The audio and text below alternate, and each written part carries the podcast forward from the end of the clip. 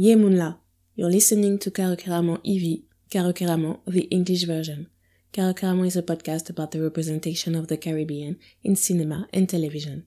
I'm your host, Patra M, and you're about to listen to a minisode dedicated to the Conch Shell International Film Festival that will be held online from May 21st to May 23rd of 2021.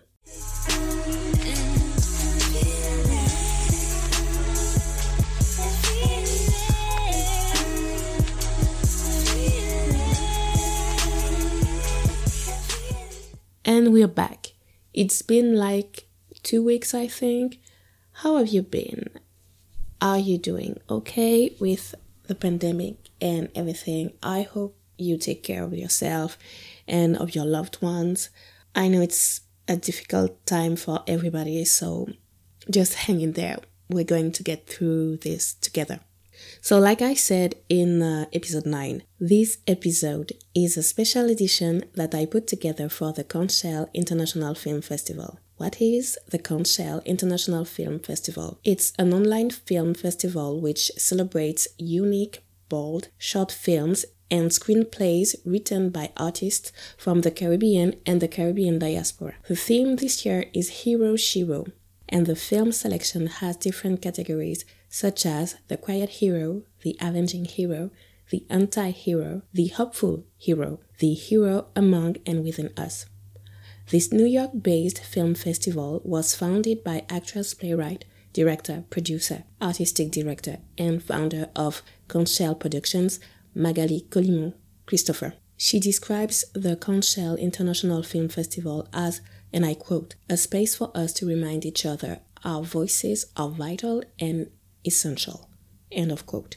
I realized that this was exactly the mindset that I had when I created Karokeramo, and that's the reason Karokeramo is also one of the film festival's media partners. And that's the reason I overcame my fear of speaking English in public. I will be moderating a panel called Caribbean Films and Language Strategies to Highlight Authentic Narratives in a Multilingual Setting. I will give you more details along with this series of minisodes. But if you want to know more already, you can check out the Conch International Film Festival website and subscribe to my newsletter. I will put every link in the description box. As media partner, I thought it would be nice to have some of the filmmakers talk about their film, of course, but most importantly about their Caribbean identity and how it influences their visual storytelling. Let's start with Nadege Pata and her short film Paris Blues in Harlem. You already know what time is it? Or maybe you don't because it's your first time listening to the podcast. It's time for the Yekrik Yekrak.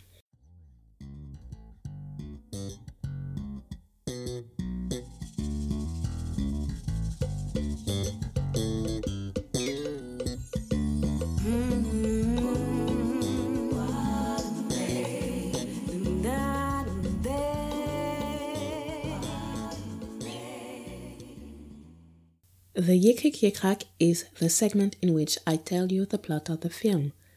Paris Blues in Harlem is a short film released in 2018. It was directed by Nadege Pata, who has Haitian roots. Here's the plot. It's the story of a young woman and her attempts to save her grandfather's failing Harlem Jazz Club. She has mere hours to convince her rigid elder to accept a realtor's briefcase with mounds of cash in exchange for his nightclub. But as time runs out, he struggles to let go. With only a few seconds left, she is faced with a choice between legacy and money. Let's discuss with Nadege a little bit more and see what Caribbean connections we have. Don't worry, there will be no spoiler.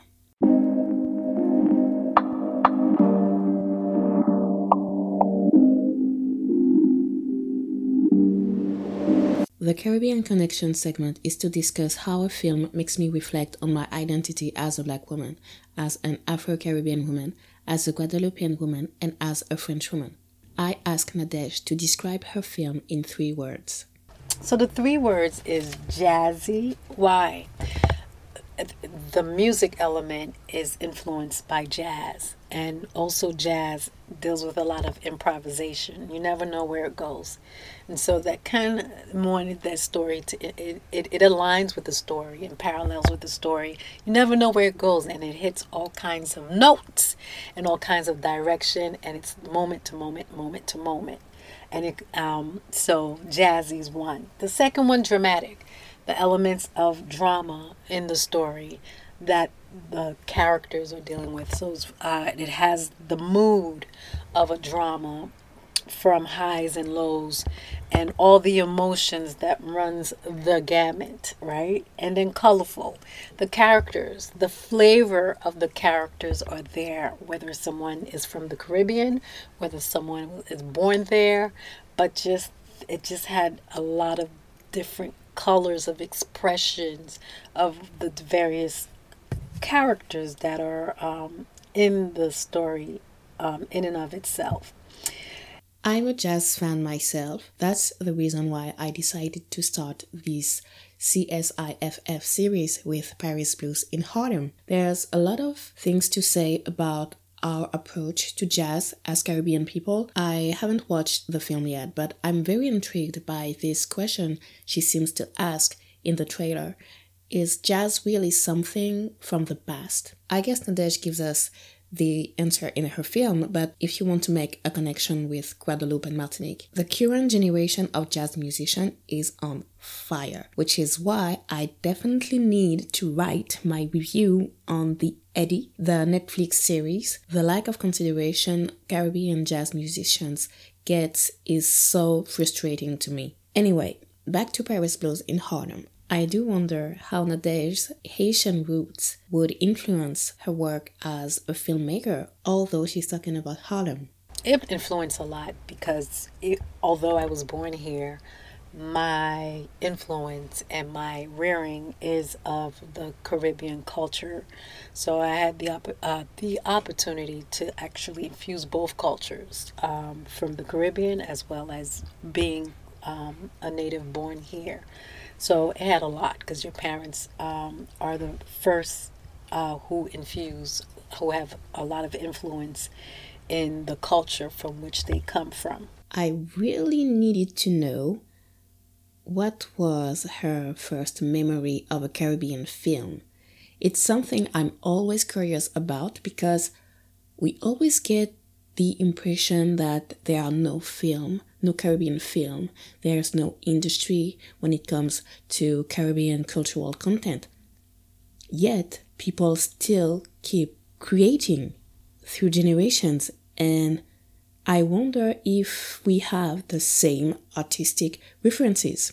For Nadege, her first memory of a Caribbean film is Sugarcane Alley, Cazenegre. I want to pronounce her name, Euzhan Palcy um, from Martinique, French West Indies, and that film, uh, just the character of the little boy that you were following in the Caribbean, just resonated so much. But that was my very first Caribbean film ever that I've seen, especially because I was born in the United States and my family are from Haiti. So I am a descendant of um, uh, family from the Caribbean.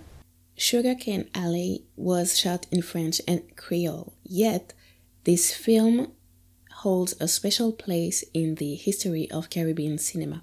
Sugarcane Alley is also one of my first memories of Caribbean films, but I must say, Simeon is still my favorite film by Euzhan Palcy.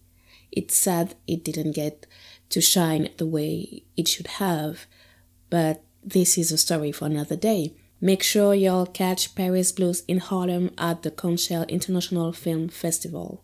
Thank you so much, Nadege, for your time. Merci. Thank you for listening. You can catch up on previous episodes and read more film reviews, book reviews, music reviews on carocaramon.com. Make sure to subscribe to my newsletter and follow me on Twitter, Instagram, and Facebook at carocaramon. You can give Caro Caramon 5 stars on Apple Podcast if you want the podcast to get more visibility. Make sure to get your pass for the Conch Shell International Film Festival that will be held online from May 21st to May 23rd of 2021. Next episode will be with Crystal Adams, director of By Apple of My Eye. See you à Dans d'autres soleils. Chambered.